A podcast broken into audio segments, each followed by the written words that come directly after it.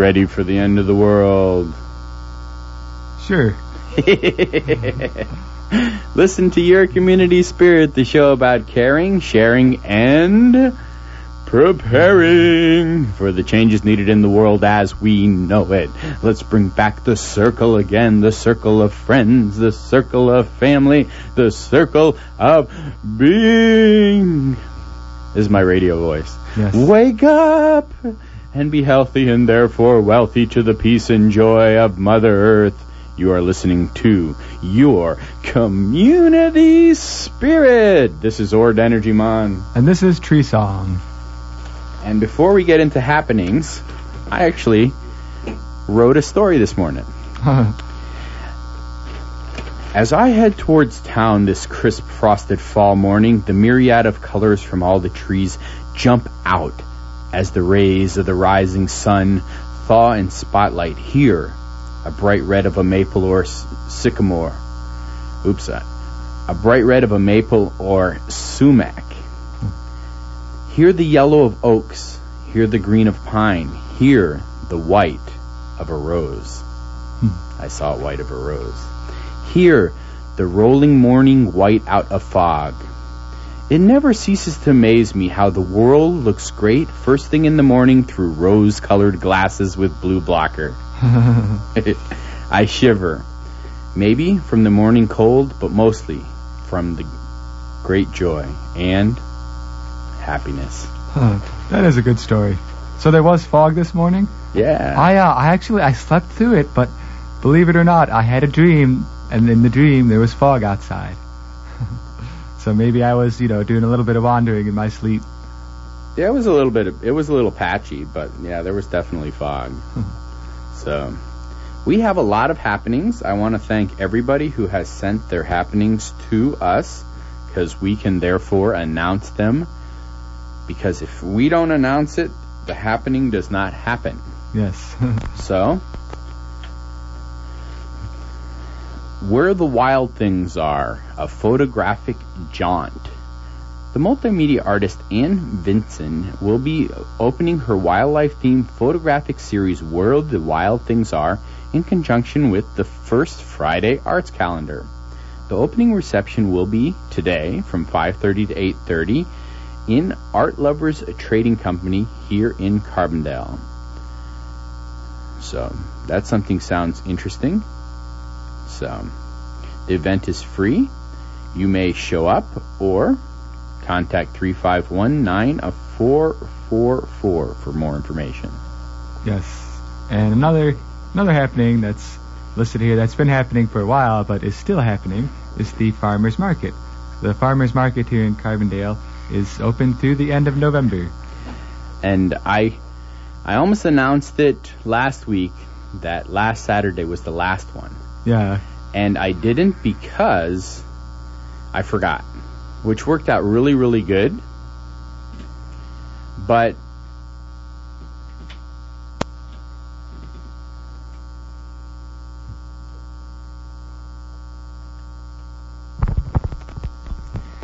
it worked out really, really good because I always forget that it's through the end of November.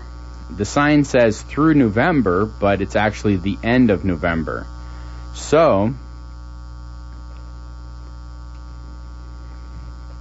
don't forget, the farmer's market is now through the end of November. So there will be four more weeks of farmer's market. Yes. Plenty of fresh veggies and such available for you. Yeah, last week I bought a whole box of tomatoes. I was just like, I would just, I woke up that morning and had a craving for tomatoes. And it's just, well, I ate them all already, so I might have to buy another box. I don't know if they still have any though. It Huh. is the end of the tomato season. Yes. But They'll have something though. I saw a rose this morning. Yes, a white rose no less. Yeah, so, I mean, it's probably the last morning because it was really cold last night, so. Yeah. Other happenings. Yes, other happenings. There's uh, turning back the clock. There, uh, this coming weekend is the weekend when we change the clocks. Uh, back in August of 2005, uh, a, a president whose name we won't mention uh, signed the Energy Policy Act of 2005, which changed the times when we change the clock. So now is a good reminder so that people know that uh, this coming Sunday uh, is going to be the time to change the clock. Well, it's like Saturday night, Sunday morning. Yeah, it's like it's like Sunday at 2 a.m. So depending how how much of a late owl or early bird you are. They normally do it at 2 a.m. They're, I, I don't remember. Do the bars here stay open another hour? I don't know. I've heard that they have before, but the article says that you know, like technically the bars close at 1:59, so right. You know, it should they should close the first 1:50. There's only one 159, so they should close. Well, there's a, the there's time two change. of them. No, If, if the time turns back, yeah. See, it goes from two, then it goes two to. Yeah, oh yeah, you're right. if it turns back, so it, it instead of turning to two, it turns to back to one, Yeah, and so at 159 again. So. yeah. So in theory, the bars close the first time it's 159. but there's that little window there, and I don't know. It's up to the bar managers to talk to the Carbondale police and figure that one out.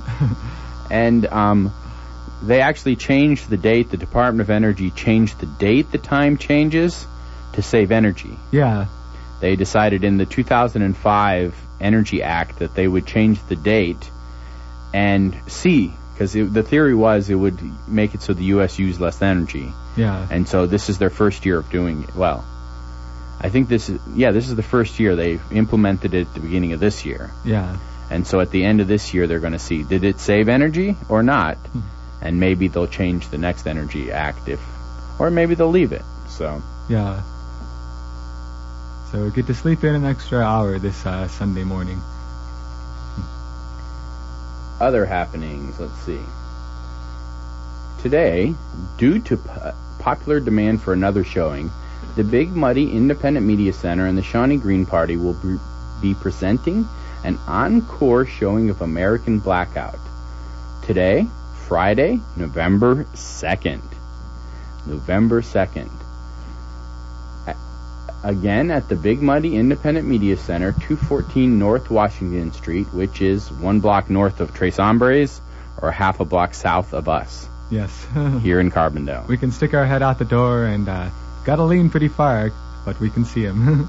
So American Blackout examines the issue of racially targeted voter disenfranchisement in America, examining the disturbing questions arising from the Florida 2000 and the Ohio 2004 elections. Following the story of Cynthia McKinney, the first African American woman elected to Congress from the state of Georgia. McKinney not only took an active role investigating these uh, election debacles, but found herself in the middle of her own after publicly questioning the Bush administration about the 9 11 terrorist attacks. Of particular interest, the Green Party is now seeking to place former Congressman McKinney on the ballot for its presidential primary in Illinois. Though no formal announcement has been made, informed sources indicate that Congresswoman McKinney has joined the Green Party and will soon be actively seeking the party's nomination for president. There will be an open discussion following the film showing, and then there is a heads up the following Friday on November 9th, again at 7 p.m., there will be a showing of War Made Easy. The superb documentary looks at how presidents and the corporate media have repeatedly manipulated the public to support wars that the public later regrets. So, yes. so, in other happenings, we have the native prairie garden planting. You can join them in planting a garden of rare native prairie plants. Learn the many values of such plants, how to restore a native landscape, and help improve the campus habitat for rare species. This is happening this Saturday at 9 a.m. on the northwest corner of the Life Science 2 building, and coffee and donuts will be provided. So even if you're not that much of an early riser, they've got the coffee and donuts there to help you help the native plants. good deal. Meow for Your Supper, the 14th annual Paws Benefit. The 14th annual Artists for Animals dinner will be at 5 p.m. Saturday, November 5th at the Great Boars of Fire Lodge in Anna to benefits Pets Are Worth Saving. Did you know that's what PAWS stand yes, for? pets are worth saving. Yeah, PAWS is a non-profit, no-kill animal welfare organization and was founded as a means of dealing with the increase of the animal population, especially dogs and cats. PAWS is solely funded by donations and fundraisers. Along with the dinner, there will be a large auction, a silent auction, door prizes, raffles, and merchandise for sale. Some items up for grabs are a rooster painting by Rita Laminark, a 1950s Daisy BB gun, quilts and afghans, a night stay at Blue Sky Vineyard and Winery, 100 bales of high quality grass hay, and a truckload of gravel with delivery included. Hmm. and you might not realize how valuable 100 bales of hay is. But this summer was so dry. Yeah, I was just reading about that. Normally, our family we get two really good cuttings and then one like half cutting that we squeeze in at the end of the season. This year, essentially, we got the half cutting only because it was so dry. Yeah. So literally, a hundred bales of hay are very, very valuable right now. I mean, I've had. Anyway, if you want some more information about this, contact 833 3647 or for an online listing of animals available for adoption fits, visit dub3.pausepause.petfinder.com. Again, the fourth annual Artists for Animals dinner will be at 5 p.m. Saturday, November 5th at the Great Boars of Fire Lodge in Anna. So, in other happenings, we also have a lot of happenings for Native American Heritage Month 2007. Uh, you can go to www.stddev.siu.edu for a big list of those happenings. But uh, coming up on Monday, there is Mike Vargas with the Native Spirituality and Its Importance in the Circle. This is happening at 7 p.m. in the Student Center on the second floor in the Illinois Room. And then, as part of Native American Heritage Month, next Tuesday, November 6th, Sherman Vitusi, Contemporary Native American Poetry, 7 p.m., Student Center. Ah, yes, and then coming up on Wednesday, Dr. Gray H.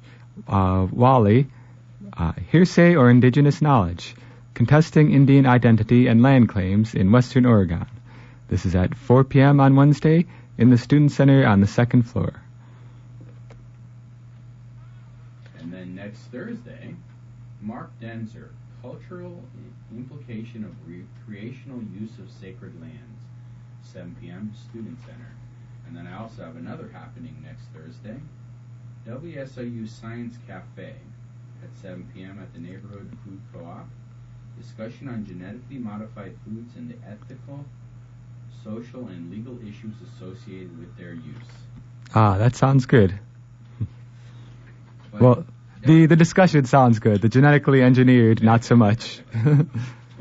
Um, there is a very long list of all the interesting stuff happening for Native American Heritage Month. Go online for stddev.siu.edu. I guess that stands for Student Development at SIU. So, yeah. and a few things you might want to put on your calendar is the vegetarian Thanksgiving dinner that the Interfaith Center ha- has every year. Very large, very foodie, very good. November 15th, which is a Thursday.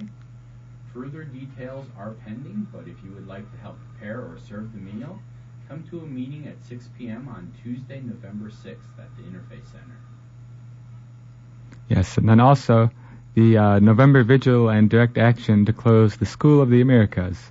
The Chicago Religious Leadership Network is uh, on the weekend of November 16th through 19th. Uh, they're going to be traveling to Fort Benning to protest the SOA. And so for more information on that, you can go to www.soaw.org.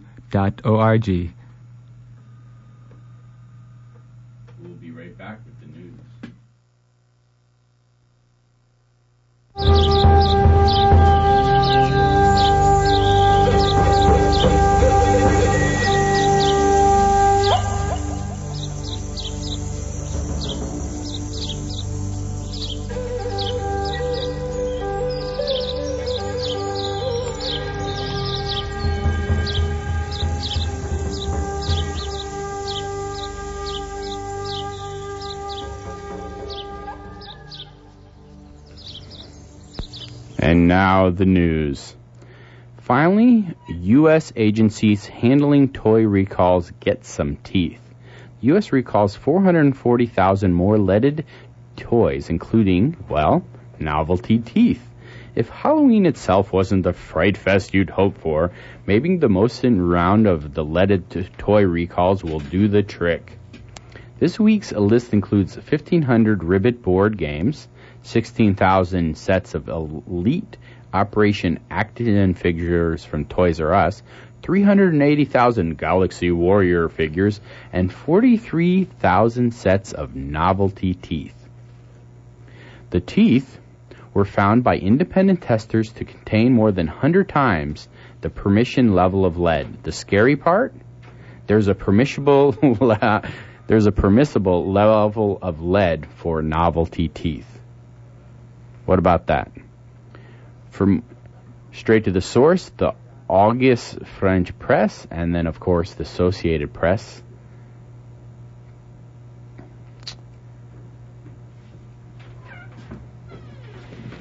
You want to get the next one? Ah, yes, I can get the next one. And uh, two become one.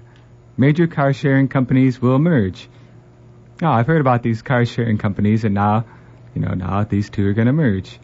So, uh, major car sharing companies, Flexcar and Zipcar, announced on Tuesday that they plan to merge. Excuse me, Zipcar, the largest of the two, has had strong growth mainly in large cities on the U.S. East Coast. FlexCar is more widely available on the West Coast.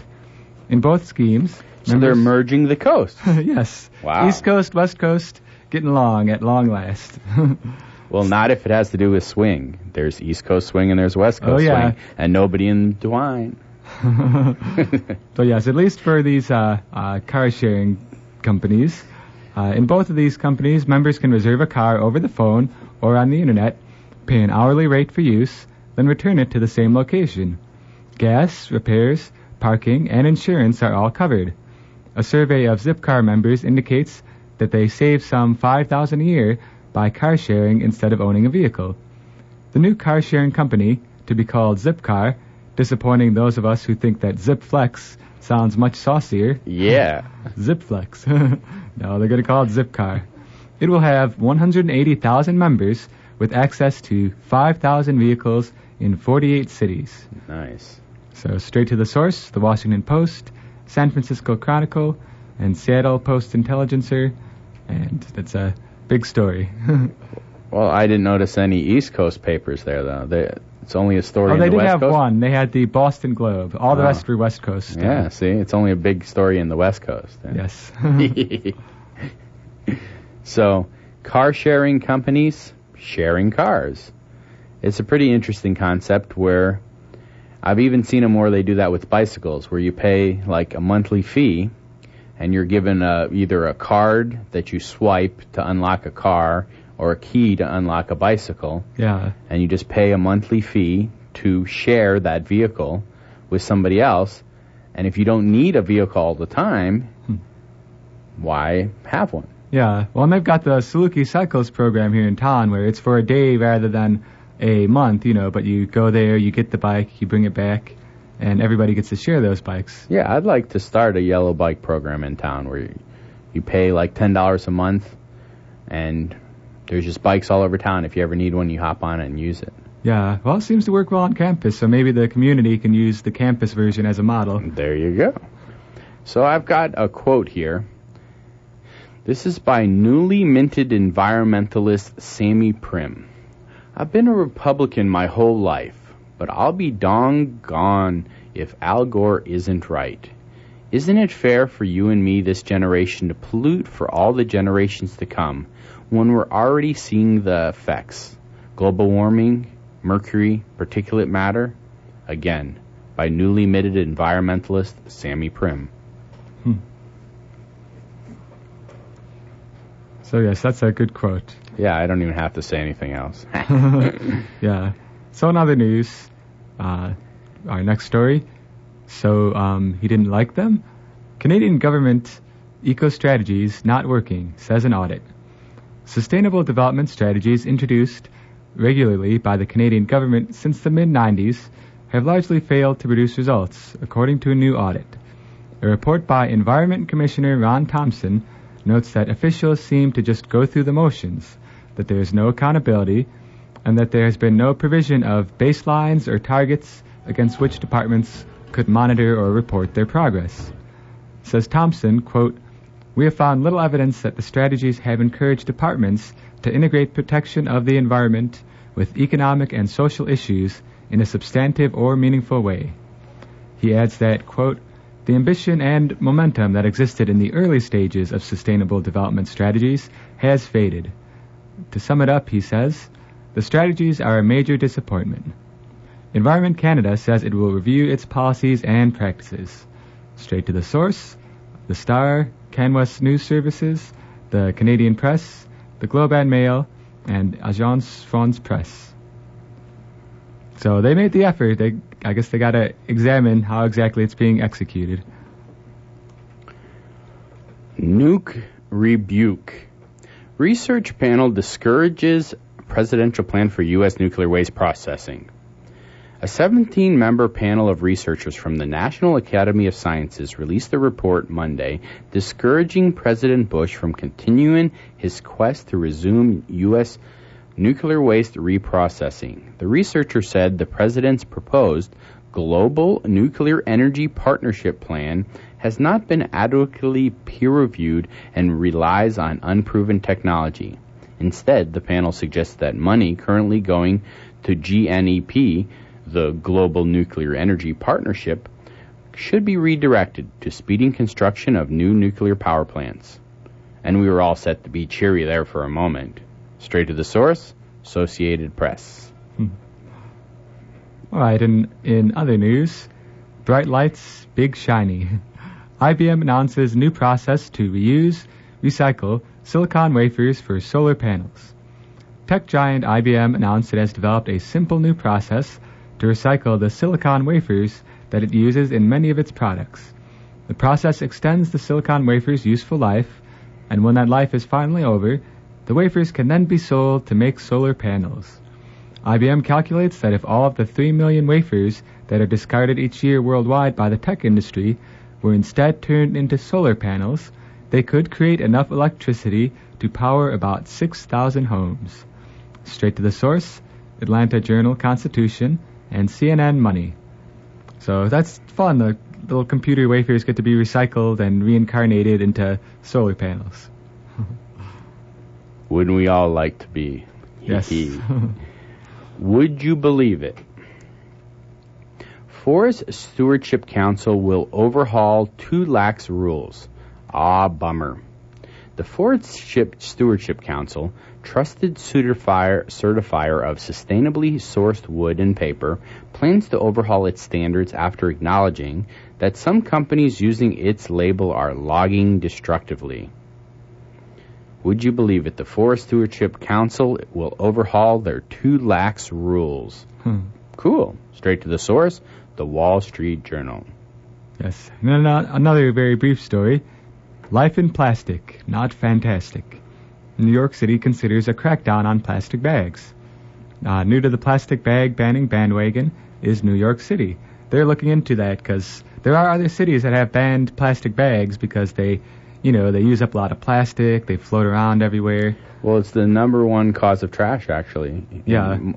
I mean, um, when I was visiting San Francisco, they had actually just done a study of all the trash. They like, you know, sorted out all the trash. That would be fun.